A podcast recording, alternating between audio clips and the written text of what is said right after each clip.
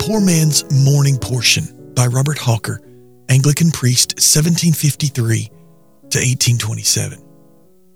January 31st. What?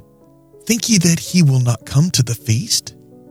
John chapter number 11 and verse 56. Is this thy inquiry, my soul? When at any time thou art seeking Jesus in his word, in his ordinances, at his table? Will he not come? Will Jesus not be there? Think how he hath dealt in times past. Did not Jesus rejoice when the hour arrived for coming into the world for salvation? Doth he not rejoice when coming to the heart of the poor sinner for conversion?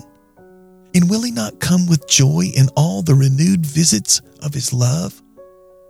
Besides, doth not Jesus know that it is a time of need for thee? And hath he not opened a way to the throne of grace on purpose that his poor, helpless children might come boldly to a throne of grace to obtain help and find grace in every time of need? Oh, then, mark it down as a sure thing. Thy Jesus will be there. He spreads his feast and he will be present. He waits to be gracious. He waits to be kind to thee. Love is in his heart and salvation is in his hands.